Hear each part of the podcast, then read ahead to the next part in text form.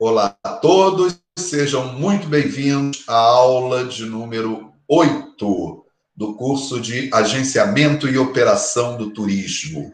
Hoje nós vamos falar um pouquinho da relação entre as agências de turismo e os fornecedores. Ao final da aula de hoje, eu espero que todos sejam capazes de compreender que as relações entre as agências de viagens e os seus fornecedores, fornecedores entendidos aí como todos aqueles prestadores de serviço da atividade turística, hotéis, restaurantes, companhias aéreas, empresas de cruzeiros marítimos, ela é pautada por uma diversidade de maneiras de se relacionar. Então, nós queremos entender um pouquinho sobre essas maneiras, como que funciona essa relação. Nós queremos entender também como que as agências se relacionam com seus principais fornecedores, empresas aéreas, empresas de cruzeiros marítimos, hotéis, é, operadoras turísticas, entre outros. E entender o papel dos consolidadores. Vocês já ouviram falar sobre isso em vários textos que vocês já leram. Né? Entender o papel desses consolidadores como intermediários entre as empresas aéreas e as agências de turismo. Isso é o que eu espero que todo mundo saiba ao final do nosso bate-papo. Nós podemos comparar uma agência de viagens com um grande supermercado só que, ao invés de arroz, feijão, farinha, iogurte e sabão, esse supermercado vai oferecer uma infinidade de produtos turísticos. Assim como no supermercado, a gente vai ter prateleiras cheias de produtos, né? que esses produtos são diferentes entre si e de vários fornecedores. Nessa, nesse slide que vocês estão vendo aí, nós temos uma prateleira de queijo, né? um balcão né? refrigerado de queijos. Então, nós temos diferentes tipos de queijo. Se fosse uma foto né, de um supermercado brasileiro, nós teríamos aí queijo Minas, queijo prato, mussarela, golda e uma infinidade de outros tipos de queijo. E dentro de cada especialidade de queijo, cada tipo de queijo, eu teria às vezes, vários produtos diferentes. Então, dentro do queijo Minas, a gente teria queijo Minas frescal, queijo Minas padrão, né? queijo Minas curado, meia cura. Dentro de um requeijão, nós teríamos um requeijão tradicional, requeijão com ervas, requeijão com azeitona, seja lá mais o que for. Na agência de turismo vai acontecer a mesma coisa. Eu vou ter o balcão das passagens aéreas, o balcão tá, das, é, dos cruzeiros marítimos, o balcão dos hotéis, em que cada um desses balcões nós teríamos também vários tipos de produtos tá, e vários tipos de é, fornecedores. Então, se a gente pensar numa passagem aérea, a gente vai ter passagem aérea doméstica, passagem aérea internacional, passagem de primeira classe, de classe executiva, de econômica. Então, várias categorias dentro do mesmo produto e também vários fornecedores. Tá? Se no queijo a gente vai ter, sei lá, polengui, né? É... sei lá, Raiz da Serra, Mineiro Bom e vai por aí afora, como fornecedores, nos balcões, por exemplo, da companhia aérea, nós vamos ter a Latam, a Azul, a Gol, a Alitalia, Air France, American Airlines, né, Turkish Airways e vai por aí afora, os diferentes tipos de fornecedores. De certa maneira, nós poderíamos comparar uma agência de viagens como sendo um supermercado de viagens. Existe uma diferença grande que é preciso a gente ressaltar, que é a seguinte: o supermercado compra aquela mercadoria, passa a ser do propriedade do supermercado e ele coloca na prateleira para vender. Tá? Isso é um comércio. Eu compro por atacado e coloco para vender. Nas agências de viagens não é assim que acontece. Por quê? Porque ela não compra aquela mercadoria. Ela coloca para vender, mas em momento algum ela se torna proprietária daquela mercadoria. Na realidade, a propriedade vai passar diretamente do prestador de serviço para o cliente, que também não vai adquirir aquela mercadoria e tomar posse da mercadoria, que como é uma prestação de serviços, esse cliente vai usar aquele serviço e não ser dono daquele serviço. Então, tirando essas diferenças, a gente poderia comparar uma agência de viagens com um supermercado de serviços turísticos. E quais são os principais corredores de um supermercado? Ah, eu vou ter o corredor de produtos de higiene, de limpeza, nós vamos ter o corredor de óleos enlatados, eu vou ter o corredor de carnes né, e frios, eu vou ter o corredor de cereais, arroz, feijão, tá? e vai por aí afora. São corredores dentro de um supermercado. E numa agência de viagem, os corredores seriam passagens aéreas, reserva de hotéis, cruzeiros marítimos, aluguel de carros, pacotes turísticos, seguros de viagem. Tá? São os principais corredores de uma agência de viagens. Obviamente que, como não se trata de um produto físico, o que a agência de viagens está vendendo, nós vamos ter, na realidade, um corredor imaginário, já que todos esses produtos são intangíveis, já que todos esses produtos a agência não comprou para colocar na prateleira, ela vai colocar na prateleira a possibilidade do turista comprar isso tudo. Ela vai colocar na prateleira tá, aqueles folhetos diferentes, das diferentes operadoras turísticas tá, com os seus diferentes catálogos. Para a gente ter uma ideia a respeito do que, que é esse volume de negociação, tá? eu trouxe aqui uns dados, né, estão um pouquinho desatualizados, mas ainda não havia saído de 2019, então eu mantive o de 2017, da Abracorp. A Abracorp é a Associação Brasileira das Agências de Turismo Corporativo. Ou seja, é uma associação empresarial que congrega as principais agências de turismo corporativo. Essas agências de turismo corporativo elas são responsáveis por boa parte das vendas né, de uma uh, do mercado de agências de viagens. Tá? Mas o que eu trouxe esses dados foi muito mais para a gente tentar entender o que se chama de mix de venda das agências de viagens. O que, que é o mix de vendas? É o quanto da venda total da agência cada segmento representou em termos percentuais. Então, na hora que nós estamos falando dos diferentes corredores que uma agência de viagens tem, né? Como é que é a venda de cada um desses corredores?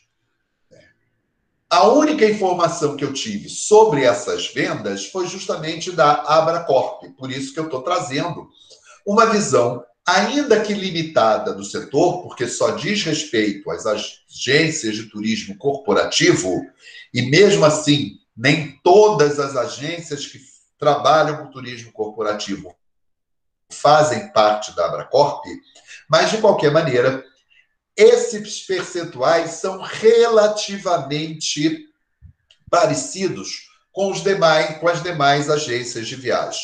Podem ser podem ter agências de viagens especializadas em determinados tipos de produto, como a gente viu na aula passada, um peso diferente desses produtos no seu mix de venda, justamente por conta da especialização. Mas, de uma forma geral, esses valores, né, esses percentuais, eles são relativamente parecidos com o do mercado em geral.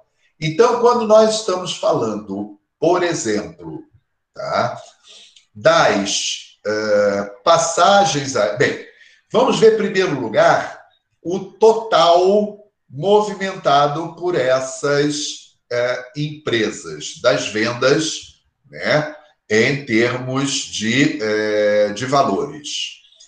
As agências de turismo corporativo movimentaram no ano de 2017 cerca de 11 bilhões de reais. Isso daí foram as vendas que essas agências tiveram em todo o mercado de turismo corporativo, as agências que fazem parte da Abracorp. 11 bilhões de reais aproximadamente.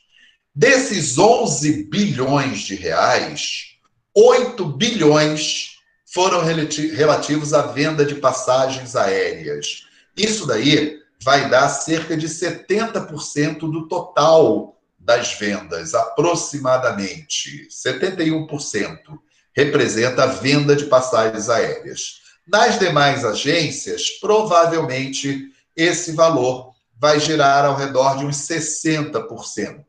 Então a gente pode ver a partir daí que o principal negócio das agências de viagens é vender passagens aéreas. Representam de 60% a 70% do total das vendas de uma agência de turismo.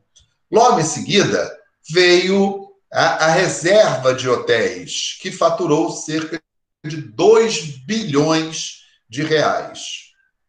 Né?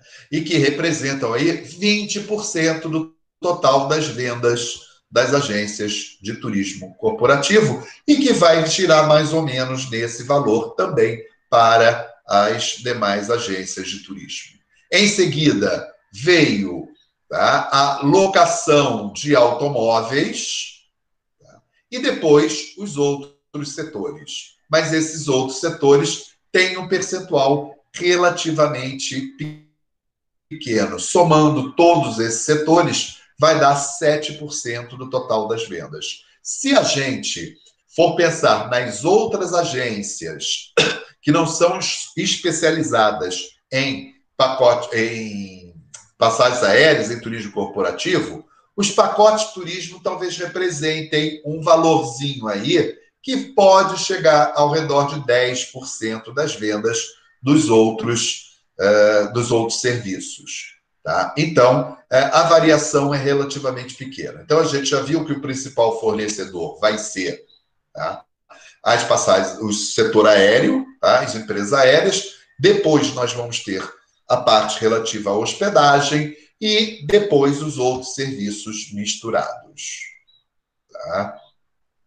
Em termos de é, distribuição das passagens aéreas entre as passagens aéreas domésticas, lá naquela época teve mudanças porque algumas dessas empresas fecharam, né, como a Avianca. Nós tínhamos aí Tá? O mercado bastante dividido, uma briga bastante séria entre a Gol e a Latam, cada uma com cerca de 30% né, do total de passagens aéreas emitidas. Em seguida, nós teríamos a Azul e lá atrás a Avianca, que já saiu do mercado. Hoje, a Azul já cresceu bastante e está se aproximando também das demais é, outras duas grandes operadoras aéreas aqui do Brasil. Tá legal? Então, nós vemos que esse mercado de passagens aéreas é um mercado bastante concentrado, em que as três principais empresas aéreas brasileiras elas vão praticamente dominar mais de 90% do mercado de emissão de passagens aéreas domésticas no Brasil. Bem, então nós vimos o seguinte: cada um desses setores ele vai apresentar características próprias. É, nas quais a relação entre as agências de turismo e cada um desses setores, de companhia aérea, de hotéis, de pacotes turísticos, de seguros de viagens, de locação de automóveis, vai ser regido por leis próprias, né? por uma forma bastante particular de relacionamento. Por quê? Essas empresas vão possuir tá, diferentes níveis de, de capitalização. Por exemplo, empresas aéreas só tem três e essas três dividem o bolo maior do que as agências de turismo vendem. Então, são empresas aéreas, são empresas bastante capitalizadas, que têm bastante poder de negociação. Por quê? Porque elas vendem muito e elas são poucas. Né? É um mercado tá, em que nós vamos ter aí um oligopólio. Poucas empresas vendem aqueles produtos, aquele produto específico, passagens aéreas domésticas. No mercado internacional, a gente vai ter um quadro um pouco diferente. Por quê? Se nós formos ver o conjunto de empresas aéreas, existem muitas empresas aéreas que voam para o Brasil. Mas cada empresa aérea vai ter um mercado mais ou menos cativo, mais ou menos fechado. Quando a gente fala de passagem para Portugal, por exemplo, nós vamos ter a TAP como concorrente da Latam. Então, temos duas empresas aéreas nesse mercado. Eu posso até utilizar uma outra empresa aérea, mas aí fazendo conexão. Então, mesmo tendo um número maior de empresas atuando no setor de passagens aéreas internacionais, em muitas rotas a gente também vai ter poucas empresas atuando. E vão continuar sendo empresas grandes, empresas com grande poder né, financeiro, empresas com grande poder de negociação, tá? e empresas com capacidade de gestão muito diferentes. Enquanto numa empresa aérea eu vou ter vários especialistas em marketing, tá? Dentro de cada área de marketing, eu tenho vários especialistas. Eu tenho tá? um poder tecnológico muito grande, Tá? O uso de processamento de dados, de informação, é absurdamente diferente entre uma empresa aérea e uma agência de turismo. Então, né, as empresas aéreas estão nesse nível de poder e as agências de turismo estão aqui embaixo, em termos de poder de negociação. Isso daí vai afetar esse mercado com as empresas aéreas. Além disso, nós vamos ter uma situação um pouco diferente também das companhias aéreas em relação às demais, uh, os demais fornecedores, os demais prestadores de serviço. Por quê? Porque no caso das empresas aéreas, boa parte das passagens será né, vendida antes, bem próximo que o cliente vai viajar e é bem provável que esse cliente vá viajar primeiro e o pagamento à empresa aérea via agência de viagens vai se dar no momento posterior à viagem do passageiro. Ou seja, a empresa aérea primeiro transporta o passageiro e depois ela recebe esse, o valor relativo a esse transporte da agência de viagens. Por quê? Há um prazo para que a agência de viagens pague à empresa aérea as passagens emitidas dentro daquele de um determinado período. Tá legal? Então, essa configuração de mercado vai fazer com que tá, a relação entre as empresas aéreas e as agências de turismo seja uma diferente da relação das agências de turismo com as empresas de cruzeiros marítimos, diferente da relação das agências de turismo com as redes hoteleiras ou os hotéis fora de rede, diferente da relação entre as agências de turismo e as locadoras de automóvel. Até aqui, estamos indo bem, estamos conseguindo entender tá? Essa diferença, essas diferenças que existe, que existem entre os prestadores de serviço e as agências de turismo, que por conta de, da diferença de cada mercado, da diferença de estrutura das empresas que estão atuando nesse mercado, da diferença de poder de negociação, tá? as relações serão diferentes entre as agências e cada tipo de fornecedor? Isso está claro? Sim, professor. Tá. Eu tenho uma Vamos dúvida. lá. Então, por favor, pergunte, Catiane. É, esse, essa questão deles pagarem depois também tem a ver, caso, por exemplo, o voo seja atrasado, ou o, o cliente perca a passagem e tal, isso também tem a ver ou não? Pro... Não, não tem. Tá. Nesses casos, nós teremos, até isso é regulado por legislação. Nesses casos, nós teremos alguns aspectos legais e alguns aspectos contratuais que regularão a questão de atrasos, a questão de pedidos de reembolso, a questão de N outras coisas. Tá legal? Mas que são diferenças também que, vamos dizer assim, que existem e vão moldar de alguma maneira a relação entre as agências de turismo e essas empresas prestadoras de serviço. De alguma maneira, isso vai influenciar nessa relação. Tá, tá legal? Tá bom. Mais alguma pergunta? Tá. Então, prosseguindo. Foi o que eu falei. Essas características vão fazer com que a relação de cada um desses mercados, como as agências, se configure de modo diferente. E dentro de um mesmo mercado, vão ter relações diferentes. Por quê? Porque do lado tá, das agências, por exemplo, elas também possuem níveis diferentes de capitalização, níveis diferentes de gestão, níveis diferentes de poder de venda. Então, as agências em si também não são iguais. Tem agências que vendem muito, tá? como, por exemplo, as filiadas à Abracorp, e tem agências que são familiares, que vendem pouquinho. Ok? Então, mesmo dentro desses mercados, vão existir diferenças. Tá? E a gente precisa entender que quando a gente fala de mercado turístico, do mercado das agências de viagens, nós diferentes mercados. Nós estamos falando de diferentes relações. Nós não estamos falando de uma coisa só.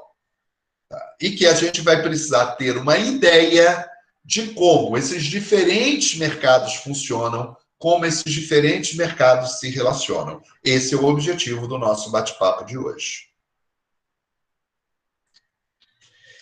Por exemplo, quantas vezes no mesmo dia a agência vende uma passagem, não da TAM, da Latam agora, né, já há muito tempo.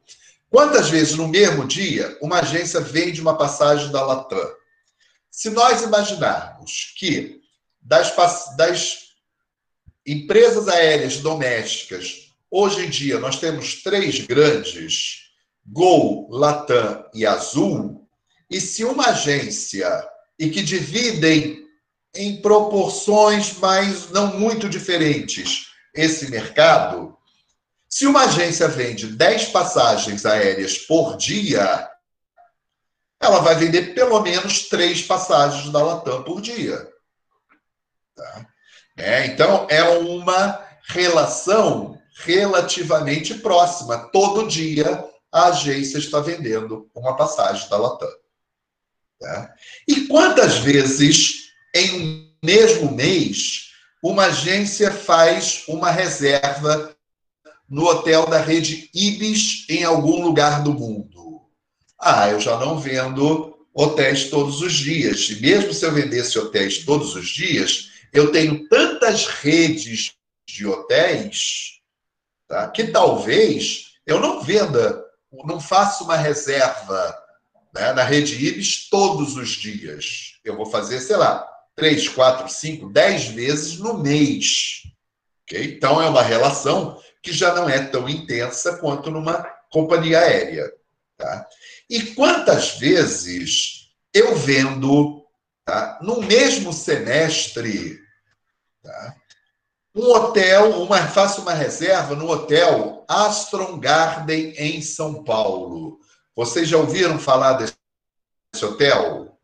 Provavelmente não. Eu nunca tinha ouvido falar nesse hotel. E eu fui procurar um hotel que fosse que tivesse um nome bem diferente, tá? Que eu não conhecesse, e achei esse ótimo, porque eu nunca tinha ouvido falar dele. Tá? Então, é um hotel pequeno, né? é um hotel que fica, não fica numa região tão é, central assim, tão valorizada. Talvez uma agência nunca vá vender uma reserva no hotel Astron Garden. Ok? Então, nós temos aí mercados diferentes, relação entre as agências bastante diferentes também. Poder de negociação bastante diferente. Se nós estamos falando de um mercado de distribuição do produto turístico sofrendo um processo de desintermediação, ou seja, o prestador de serviço, se possível, eliminando o intermediário. Tá? E a gente está falando aqui de que nós temos um intermediário querendo se reinserir dentro desse mercado. Tá? E as relações de vendas diferentes, de níveis de vendas diferentes, obviamente que uh, aquelas agências que vendem bastante tá, vão ter um poder de negociação bem maior do que aquelas agências que vendem pouco, tá? mesmo dentro de um mesmo mercado. Tá bom? Bem, nós falamos aqui, só para a gente lembrar e fixar na mente de vocês, né, que existem, tá? existe um sistema de distribuição que pode ser direto ou indireto. No direto, o prestador de serviço, ele, fornecedor, ele atende diretamente ao cliente. No indireto, eu tenho que um, interne, um ou mais intermediários estarão exercendo algumas das funções de distribuição que nesse slide aqui, de uma maneira muito simplificada, a gente tem informação, promoção, contato, negociação, como sendo alguma dessas tarefas né, envolvidas nesse processo de distribuição e que o intermediário pode executar no lugar do prestador de serviço.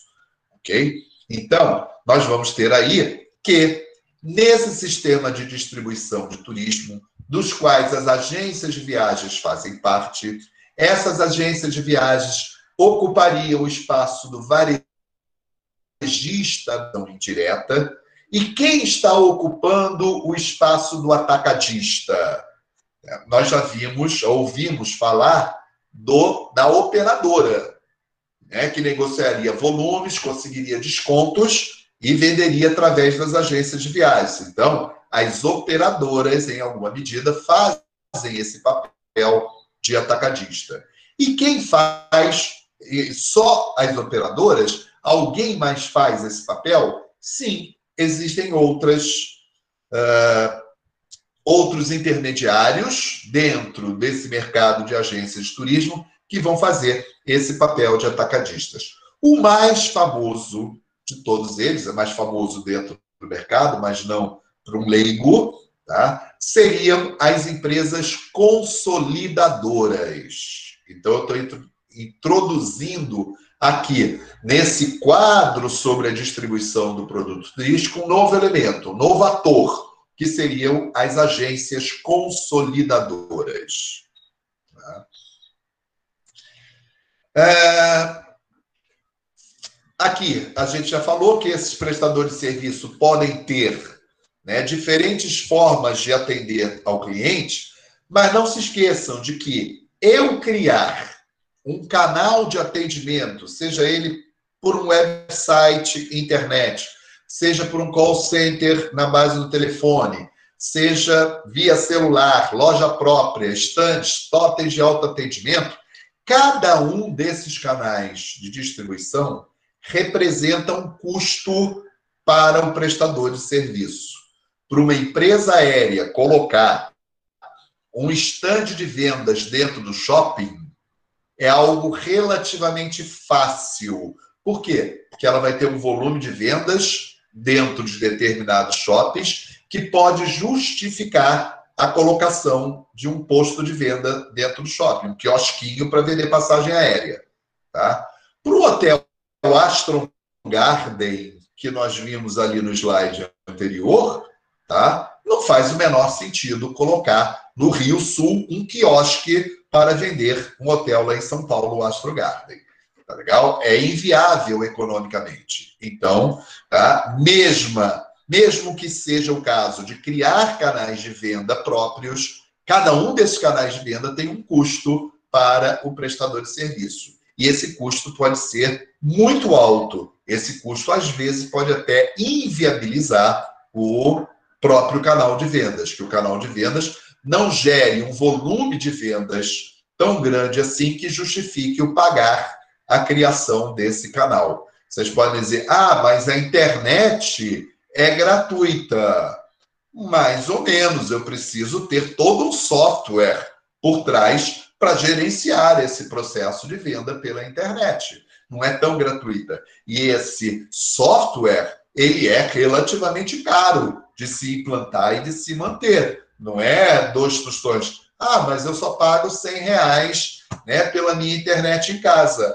Ok, a sua internet em casa é uma coisa, a internet que né, uma companhia aérea precisa é um tantinho assim maior do que o que você precisa para casa, né? Está recebendo né, milhares de solicitações tá, por segundo lá dentro uh, dos computadores. Tá? Eu preciso manter aquilo tudo funcionando. Barato não é. Então, todas essas formas de distribuição têm um custo. Por isso que muitas vezes o uh, a agência de viagens vai continuar existindo no mercado, porque ela vai assumir uma parte desses custos, mas ela vai diluir pelos diferentes produtos que ela está vendendo.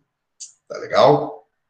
Bem, é, como a gente já viu, essa seção, esse corredor de passagens aéreas, é o que movimenta o maior volume de vendas. Então, vamos dar uma olhadinha um pouquinho melhor nesse setor de passagens aéreas. Eu já falei aqui, e é bom repetir para fixar na memória de vocês, o seguinte: que boa parte das passagens aéreas que uma empresa aérea vende, primeiro o passageiro viaja, depois a empresa aérea recebe. Tá?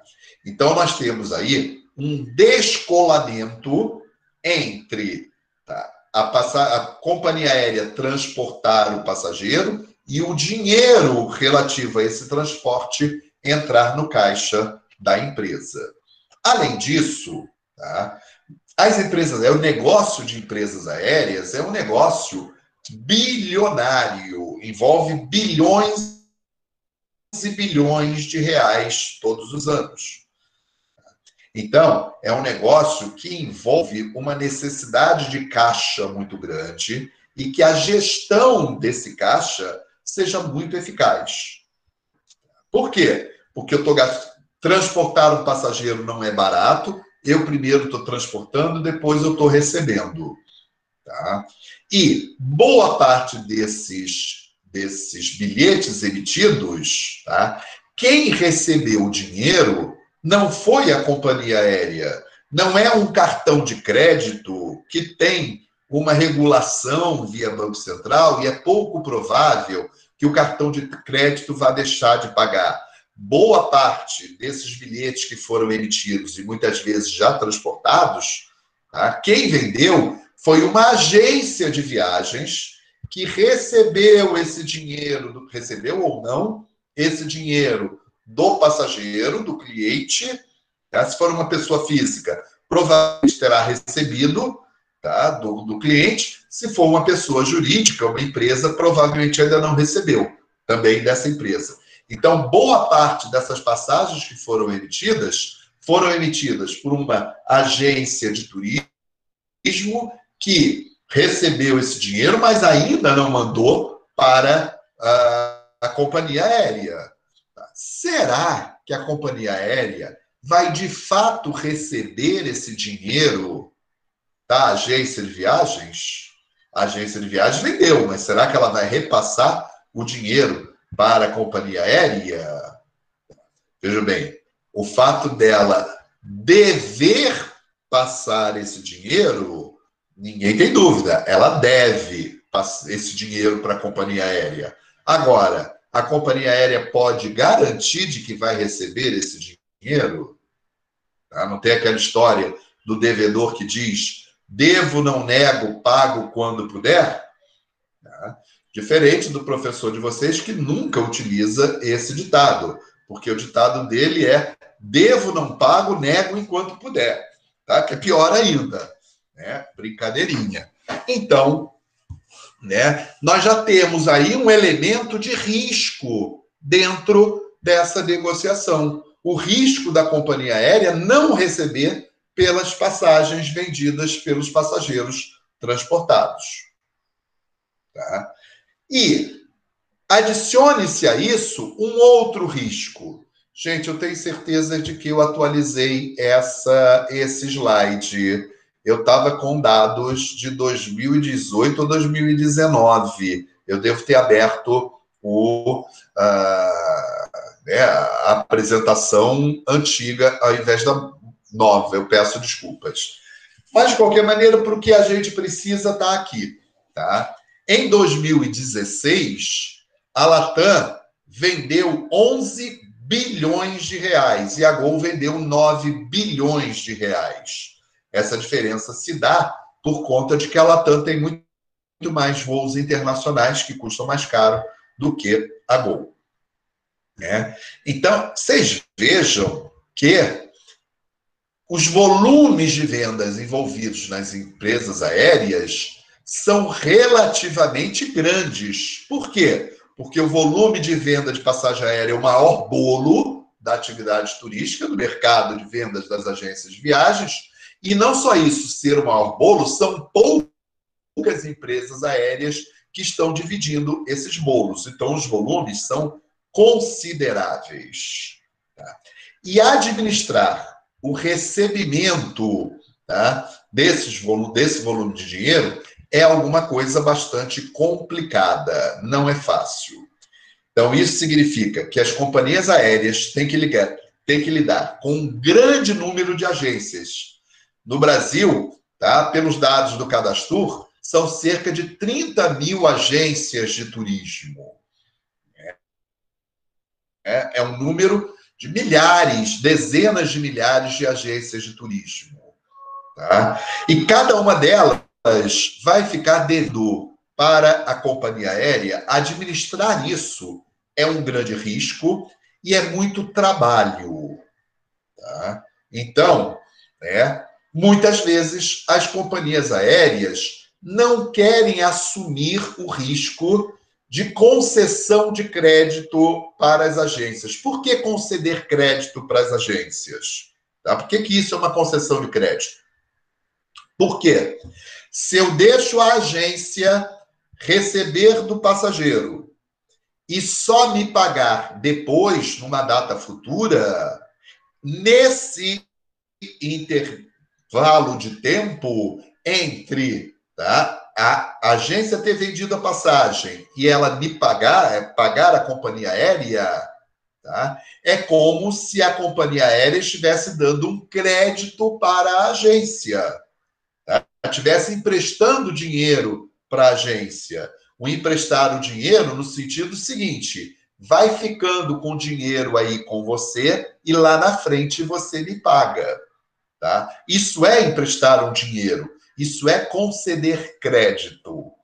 Tá? E administrar essa concessão de crédito não é algo tão fácil assim. Tá? Não é algo tão é, complicado. Coloquem-se na situação de diretor financeiro da Latam. que vendeu, vamos arredondar a conta, 12 bilhões de reais por ano. Okay? Se a gente dividir esses 12 bilhões de reais por ano, significa que um bilhão de reais por mês. Vamos imaginar que metade da venda foi própria, ela vendeu, ela recebe, e a outra metade foi por agências de turismo. Significa que todos os meses a companhia aérea tem uma conta a receber de 500 milhões de reais, que o diretor financeiro tem esperança de que vai receber todos os meses esses 500 milhões de reais. Vocês gostariam de estar tá, no lugar do diretor financeiro da Latam, que tem que dizer para uma empresa seguinte: vai ficando com dinheiro, daqui a um tempo você me paga, e esse total da conta do daqui um tempo você me paga chega a 500 milhões de reais por mês. Se sentiriam confortáveis, sem saber se vai receber ou não? Complicado isso daí, não é? Outra coisa, para as companhias aéreas, o negócio delas é transportar o passageiro do ponto A para o ponto B. Esse é o negócio dela. Movimentar avião, fazer o avião decolar cheio, chegar com segurança no destino. Tá? Esse é o negócio com o qual ela ganha dinheiro. Não é ficar administrando o risco da agência pagar ou não. Tá? Por quê? Sempre vai ficar a pergunta: Será que a companhia aérea vai receber o pagamento pelas passagens que já voou? Né? Que o passageiro já voou? É uma pergunta complicada. Então, ela vai procurar. Se lembram, lá na primeira aula do mercado turístico, que o prestador de serviço tinha um problema, eu quero vender em grande quantidade, tá? E como que eu vou resolver o problema? Que ele buscava uma solução no mercado e esse mercado eram as operadoras receptivas. Se lembram daquela lógica? Essa lógica continua válida. O prestador de serviço tem um problema, tá? que é receber esse dinheiro, que é vender através das agências e receber esse dinheiro. Só que são dezenas de milhares de agências de turismo. Olha a complexidade que é lidar com essa quantidade toda de atores no mercado. Tá? Talvez a empresa aérea não queira lidar com esse problema, ou talvez queira pensar o seguinte: olha, com os grandes compradores eu até lido diretamente, mas com as pequenas agências não me interessa lidar. Tá? Então, ele vai buscar no mercado.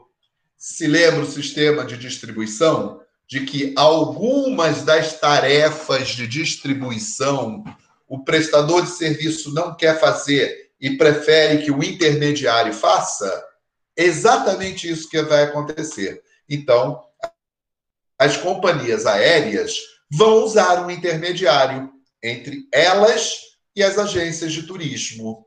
Por quê? Porque não interessa para as companhias aéreas utilizarem, tá? É, fazerem todas as tarefas de gerir a relação com as agências de turismo. Então, elas preferem que um tipo de intermediário tá, assuma esse papel. Para isso, ela vai pagar alguma coisa para o intermediário e fazer esse trabalho. Mas ele faz o trabalho e me tira a dor de cabeça.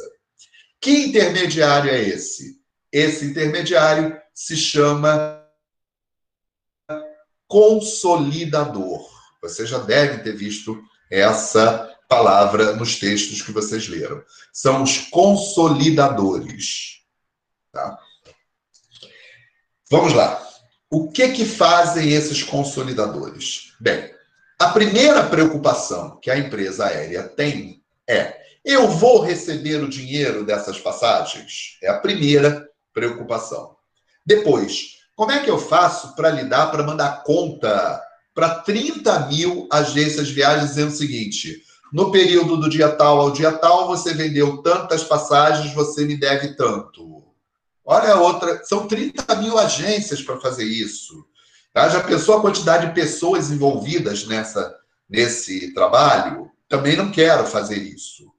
Tá legal? Então, né, elas vão começar a pensar nos meios e nas tarefas que elas querem passar para o intermediário. Uma delas é receber, a outra delas é gerir as contas. O que, que se chama, o que, o que, que significa a palavra consolidar? Consolidar tem vários significados. Um significado é cristalizar, é tornar mais sólida. Um outro significado é juntar várias coisas em uma só. Tá? Então, eu vou consolidar as contas, eu vou juntar todas as contas que estão espalhadas e vou transformar em uma só. O que é que os consolidadores fazem? Juntam as contas de várias agências de turismo em uma só, a dele.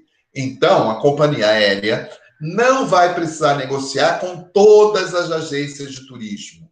Ela vai negociar com o consolidador, que ele vai juntar a conta de várias agências em uma só conta, a dele. E ao invés de negociar 30 mil contas, a, a, a companhia aérea vai utilizar 30, 40, 50 consolidadores no mercado e ela não precisa administrar 30 mil, ela administra 50 contas desses consolidadores. Tá legal até aqui? O termo consolidar, da onde, consolidador, da onde vem? Vem de consolidar, vem de juntar várias coisas diferentes em uma só. Tá? Uma outra, uma outra preocupação é a companhia aérea vai receber esse dinheiro? Tá. Vamos imaginar o seguinte: alguém que vocês não conhecem na rua chega e passa, escuta, eu estou precisando de um dinheiro emprestado. Me, pre, me empresta 100 reais, que semana que vem eu te pago. Vocês emprestariam? Não, não conheço a pessoa. Oi, Catiane. Eu falei não. Não, não, eu também não. Não conheço a pessoa, não sei se vai me pagar, se não vai. É a grande pergunta. E se ela não pagar, como é que fica? Quem já emprestou dinheiro para amigo, muitas vezes perdeu os dois, o dinheiro e o amigo. Não é isso? Tá? Porque o amigo não pagou e a gente ficou sem o dinheiro e o amigo não dá mais as caras, porque se aparecer, eu vou cobrar dele. Então, é, essa história de alguém ficar devendo para a gente, eu não sei se eu vou receber. É lógico que isso é algo que é relativamente comum no mercado de um modo geral, não no turismo, no comércio de um modo geral. Tá legal? Que uma empresa fique devendo para outra. Para isso, existem alguns mecanismos para tornar esse processo de dívida entre as empresas alguma coisa mais segura, tá? alguma coisa mais simples de funcionar. Já existe todo um processo uh, por trás disso daí. Né? Uh, quando uma empresa não paga para outra, o caminho, vamos dizer assim, normal, seria aquela empresa que está credora, ou seja, tem dinheiro para receber, vai e aciona a outra empresa na justiça. Tá? O juiz vai ver se aquela dívida efetivamente existe e vai dar uma ordem judicial para aquela outra empresa pagar.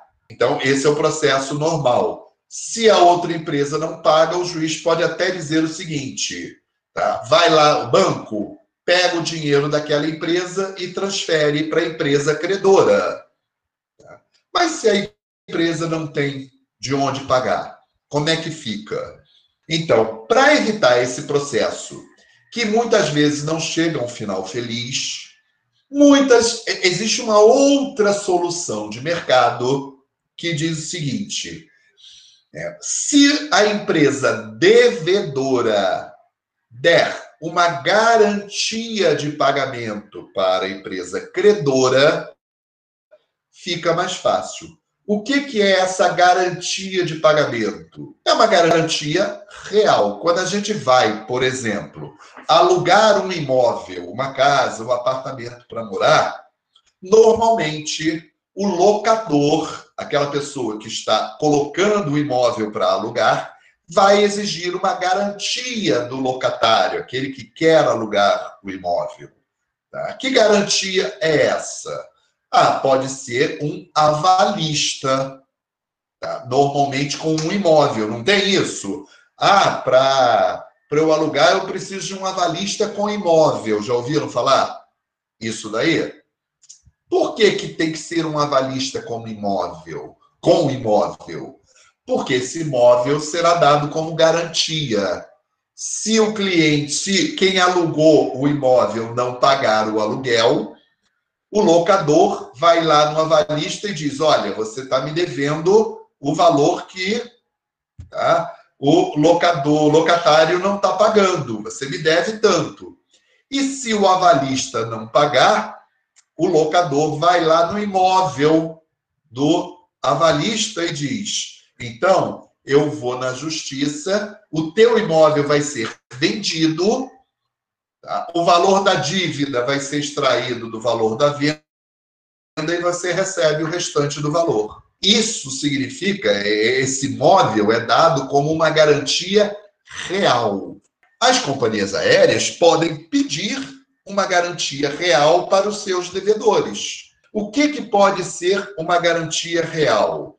Pode ser, por exemplo, um imóvel pode ser uma calção, quando eu vou alugar um imóvel, também não tem às vezes, olha, eu dou três meses de depósito adiantado como uma calção, tá? Vou pagando todos os meses, quando o contrato vencer e eu sair do imóvel, você me devolve a calção. Pode ser uma maneira também, uma calção. Né? Então, existem várias formas de garantia real e que a companhia aérea pode pedir uma garantia real da agência que quer vender passagens aéreas tá, para pagar depois. Tudo bem até aqui? Quais são essas garantias reais? Pode ser um imóvel, por exemplo. O Tailan, que é o único que está aqui com a janelinha dele aberta, que está me ajudando bastante, porque eu vejo se caiu ou não pelo Tailan. O Tailan, ele mora ali na Vieira Soto.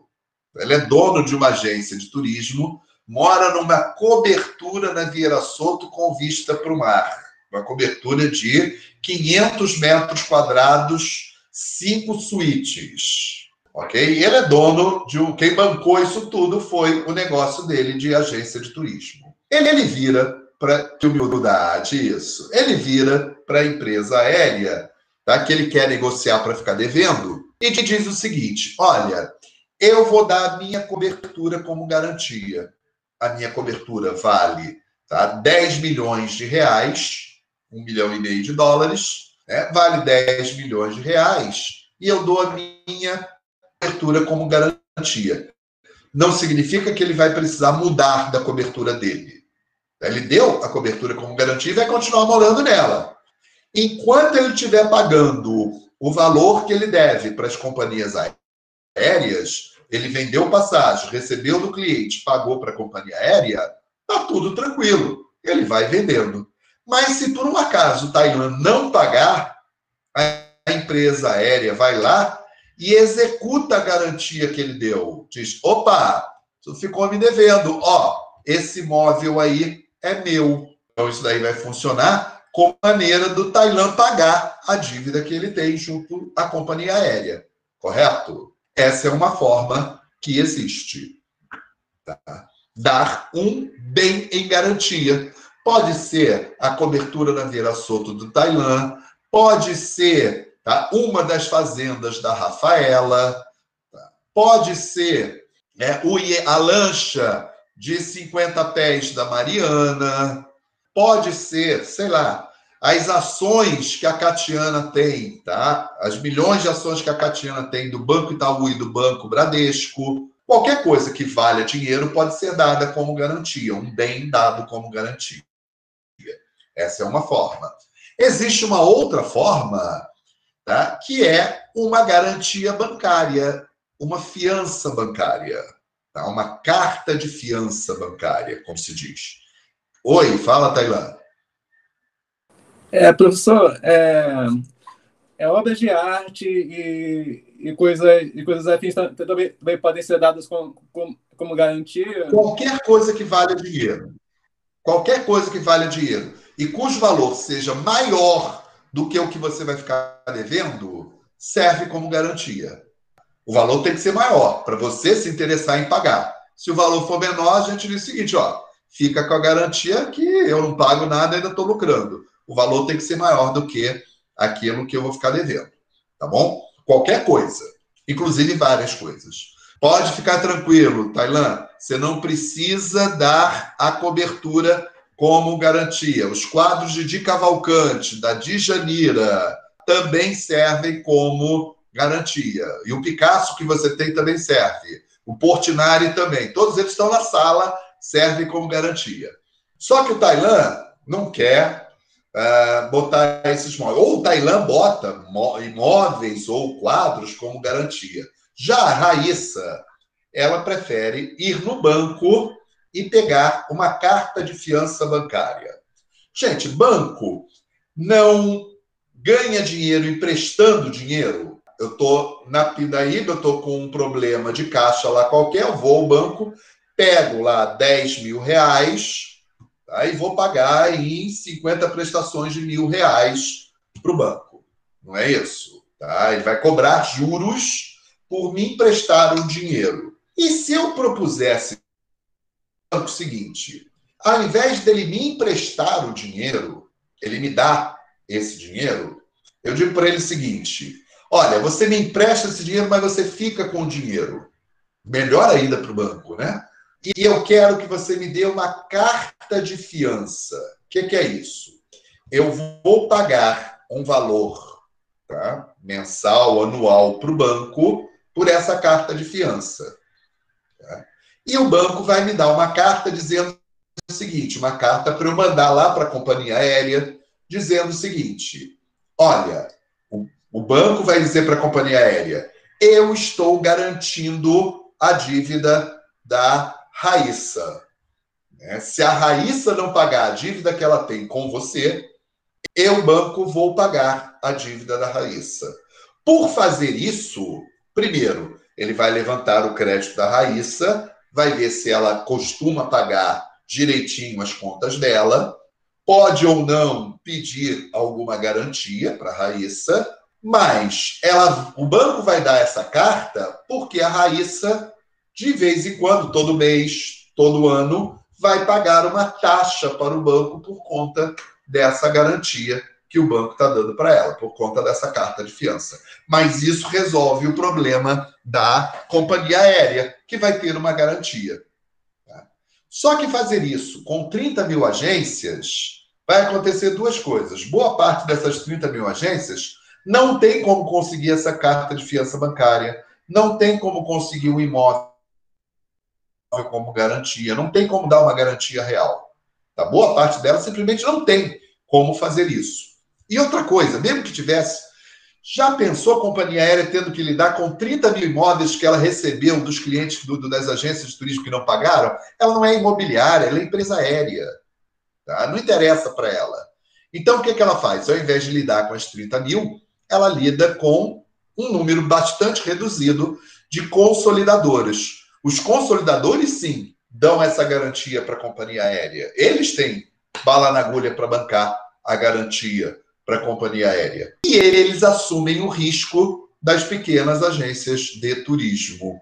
Em troca, assim como o banco vai receber o dinheiro da Raíssa da carta de fiança bancária que ela foi ao banco e obteve, o banco assumiu o risco pela Raíssa. Se a Raíssa não pagar, ele, banco, vai ter que pagar a companhia aérea. O banco assumiu o risco da Raíssa não pagar, mas tomou seus cuidados. As consolidadoras também vão assumir o risco da agência de turismo não pagar. Até porque, se a agência de turismo não pagar, ela, consolidadora, vai pagar, porque ela deu uma garantia real para a companhia aérea. Então, a consolidadora vai analisar os riscos daquela agência de turismo, vai conceder um crédito do tamanho do risco que ela acha que pode bancar daquela agência de turismo e a agência de turismo, ao invés de ficar devendo para a companhia aérea, vai ficar devendo para a consolidadora. Então, ela, agência de turismo, pede as passagens não mais para a companhia aérea, pede as passagens para a consolidadora, a consolidadora tá, emite essas passagens em nome dela, consolidadora, e ela, consolidadora, fica devendo para a companhia aérea no lugar da agência. Tá legal aqui? Entenderam o papel do consolidador? O consolidador né, vai se colocar na condição de facilitador da comercialização de transporte aéreo, oferecendo tá, serviços operacionais às agências de turismo. Ah, o cliente da agência de turismo solicitou cancelamento da passagem aérea. A companhia aérea não vai se meter. Tá? Ela vai dizer o seguinte: negocie o cancelamento com o teu consolidador. E ela, a companhia aérea, lida com o consolidador, não lida com a agência. Então, ela vai fechar um bloco com o consolidador. Aí, tá? Os computadores do consolidador é que vão trabalhar com os computadores da companhia aérea.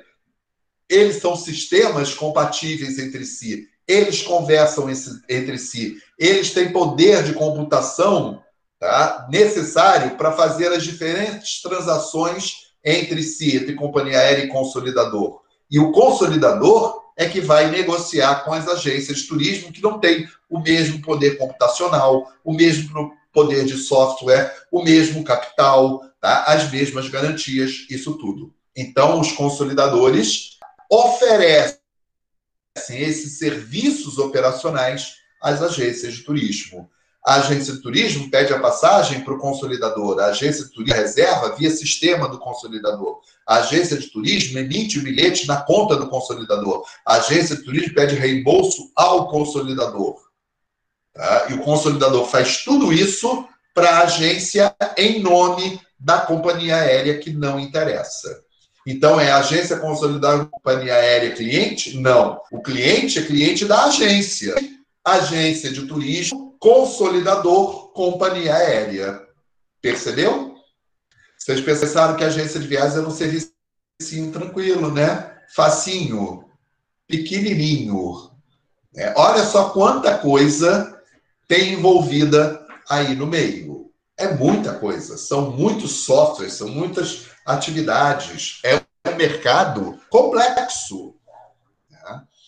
E é justamente a complexidade desse mercado que faz com que ele funcione tão bem. Porque isso já foi estruturado há décadas que isso já funciona dessa maneira. Tá? Isso já funciona redondo, justamente porque funciona redondinho. E são, transa e são feitas milhares, companhia consolidadora exatamente, são feitas milhares de, de, de transações por dia. É que é muito barato manter esse sistema em funcionamento. O custo de cada transação é muito barato. Por quê? Envolve aí toda uma automação que já foi feita, envolve aí toda uma rede complexa né, que já está funcionando e que processa centenas de milhares de transações por dia. Então fica fácil, né, fica barato de manter esse sistema funcionando. Ok até aqui? Dúvidas a respeito de consolidadores, dúvida a respeito do funcionamento desse mercado. Não é trivial. Que vocês tenham dúvidas é bastante esperado. Não é trivial. Vamos lá. Isso que eu já falei, as agências de turismo que não conseguem tá, oferecer garantias reais, emitem por intermédio das consolidadoras. Elas vão administrar essa relação, ok? Então, normalmente, as consolidadoras vão ter um preço melhor passagem aérea do que a, a agência de viagens faria diretamente com a, com a companhia aérea. Essa diferença do preço ou fica para ele, ou ele divide com a agência de turismo. Já as operadoras turísticas e as empresas de companhia eh, de cruzeiros marítimos é diferente. Por quê? Quando eu compro um pacote, eu pago antes de viajar. Eu vou lá, vou comprar um pacote para viajar daqui a, no mês que vem, daqui a dois meses, daqui a três meses. Cruzeiro Marítimo eu compro para o ano que vem. Eu estou agora em outubro e estou já pagando prestação do cruzeiro que eu vou viajar em fevereiro. As operadoras turísticas e as empresas de cruzeiros marítimos elas vendem à vista, muitas vezes, ou quando é parcelado, envolve aí muitas vezes por trás um banco.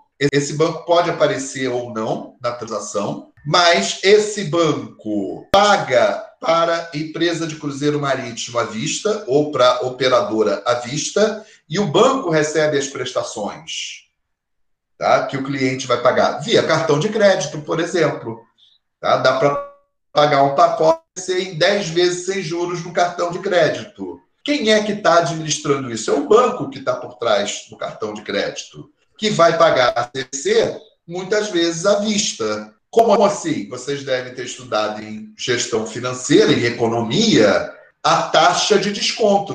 Não estudaram a taxa de desconto lá com o João? Tá? Valor presente, valor futuro? Se eu vou receber 10 mil reais em 10 parcelas de mil reais, o valor presente dessas 10 parcelas não é 10 reais, é menos. Sei lá, é 9 mil reais. O que, que o banco faz? Diz que você pode pagar 10 vezes sem juros no cartão de crédito, 10 mil reais, mas o banco recebe as 10 mil reais, mas entrega para o Cruzeiro Marítimo 9 mil, entrega para a operadora turística 9 mil. A operadora turística está recebendo à vista e só vai transportar o passageiro daqui a três, quatro, cinco meses, um ano. A relação é completamente diferente da, da, da companhia aérea.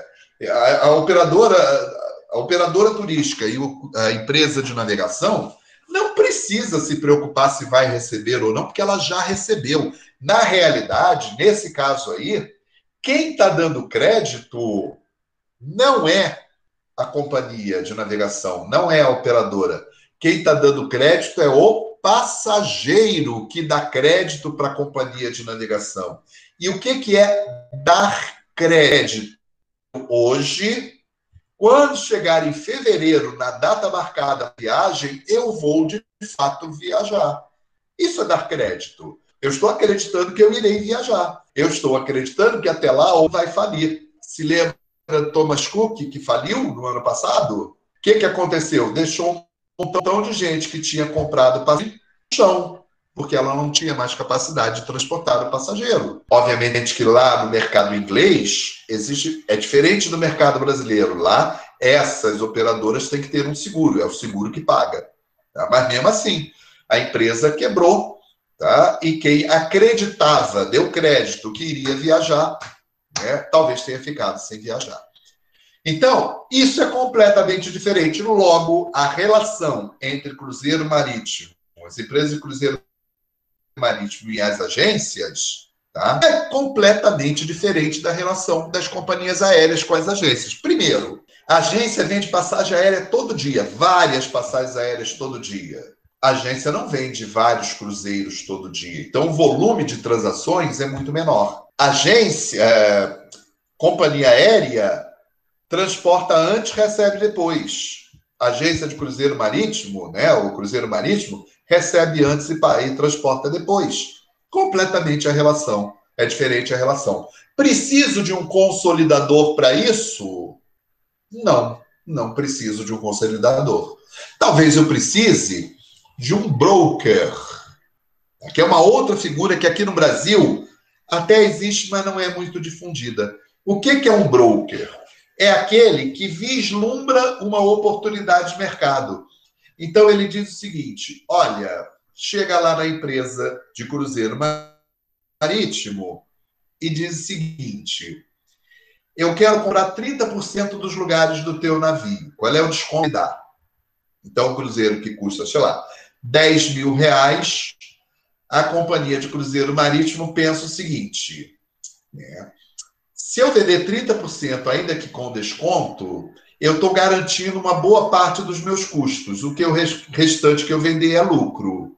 Então, ela vai fazer umas contas e vai dizer: olha, eu posso te dar 30% de desconto, tá? Se você comprar 30% do navio. São, sei lá, 300 cabines do navio. O broker chega, faz lá as contas e diz: olha, a cabine que custava 10 mil, o passageiro, eu comprei por 7 mil. Estou pagando para a companhia de navegação, quer eu use, quer não use. Antecipado ou não, sessão de dedo no olho, tapa na cara, bico na canela para a gente discutir o pagamento. Tenho 300 cabines para vender, não a 10 mil, mas por 7 mil. Eu viro para as agências de viagens com as quais eu tenho contato e digo o seguinte: sabe aquele cruzeiro de 10 mil? Tá? Você ia receber 10% de, de comissão. Ia receber tá? mil reais. Né? Ia vender por 10 mil, ia mandar 9 mil para a agência, para a companhia de navegação. Vou te fazer o seguinte: ao invés de você mandar 9 mil para a companhia de navegação, você me manda 8.500 para mim. Ao invés de ficar por de comissão, você vai pagar 8.500. Se você quiser vender por 10 mil para o teu cliente, você vende e ganha 1.500. Se você quiser vender por 9.500, você dá um desconto de 5% para o teu cliente e ganha o que você ganharia no preço normal. Te interessa? Ah, interessa. Então, eu vendo através das agências de viagem. Não consegui fazer com que as agências de viagem vendessem as minhas cabines. Me ferrei, porque eu vou ter que pagar a companhia de navegação de qualquer maneira. Então, esses são os brokers, que são uma outra, um outro tipo de tá? atacadista. Tá legal? Lá fora é muito comum. Pode existir brokers de passagens aéreas, de hotéis, de cruzeiros, seja que tenha alguém querendo vender em grande quantidade, tá? Para se assegurar que a taxa mínima de ocupação vai ser mais fácil de ser alcançada. Eu estou trazendo aqui um monte de conceitos complexos que vocês já estudaram em outras disciplinas. Valor de desconto, valor presente, valor futuro, estou trazendo aqui taxa de ocupação, estou trazendo aqui atacadistas, formas de negociação, tá tudo tranquilo? Já hotéis, a situação é ainda diferente daqueles outros prestadores de serviços anteriores. Por quê? Em alguns momentos, o hotel vai receber antes da chegada de, do hóspede. Em outros momentos, ele vai receber depois que o hóspede deixou o hotel. Depende do acerto que foi feito. Existem os diferentes tipos de acerto. Tá? Se aquela agência já tem algum contrato com, a, com o hotel, com a rede hoteleira, da qual ela faz as reservas, manda os hóspedes, manda um voucher, que depois na frente a gente vai falar sobre voucher. Tá? Manda o voucher, o hóspede chega no hotel, dá o voucher na recepção e não paga nada na recepção. Esse acerto vai ser feito entre a agência vendedora e o hotel, já é uma outra forma de negociação. Muitas vezes o cliente já pagou a agência e o hotel já pediu o pagamento adiantado para a agência. Então já está paga aquela reserva. Outra forma de negociação. Tá legal? Então, para o hotel conceder crédito para a agência é, uma, é um tipo de negociação. Para o hotel receber antecipado da agência é outro tipo de negociação. Eu queria que vocês compreendessem a diversidade das relações entre as agências de turismo e os seus fornecedores. Diferentes formas das agências se relacionarem com seus prestadores de serviços, fornecedores. Está claro isso para vocês? Entender como as agências de turismo se relacionam com seus principais fornecedores. Vimos que se relacionam de diferentes maneiras. Entenderam algumas dessas maneiras? Entender o papel dos consolidadores como intermediários entre as empresas aéreas e as agências de turismo. Nós vamos ficando por aqui. Muito obrigado pela participação. Bom final de semana. Muito obrigado, obrigado professor. professor. Até a próxima. Boa semana. Eu que agradeço. Até a próxima, professor. Tchau, tchau. E até terça-feira. Bom final de semana.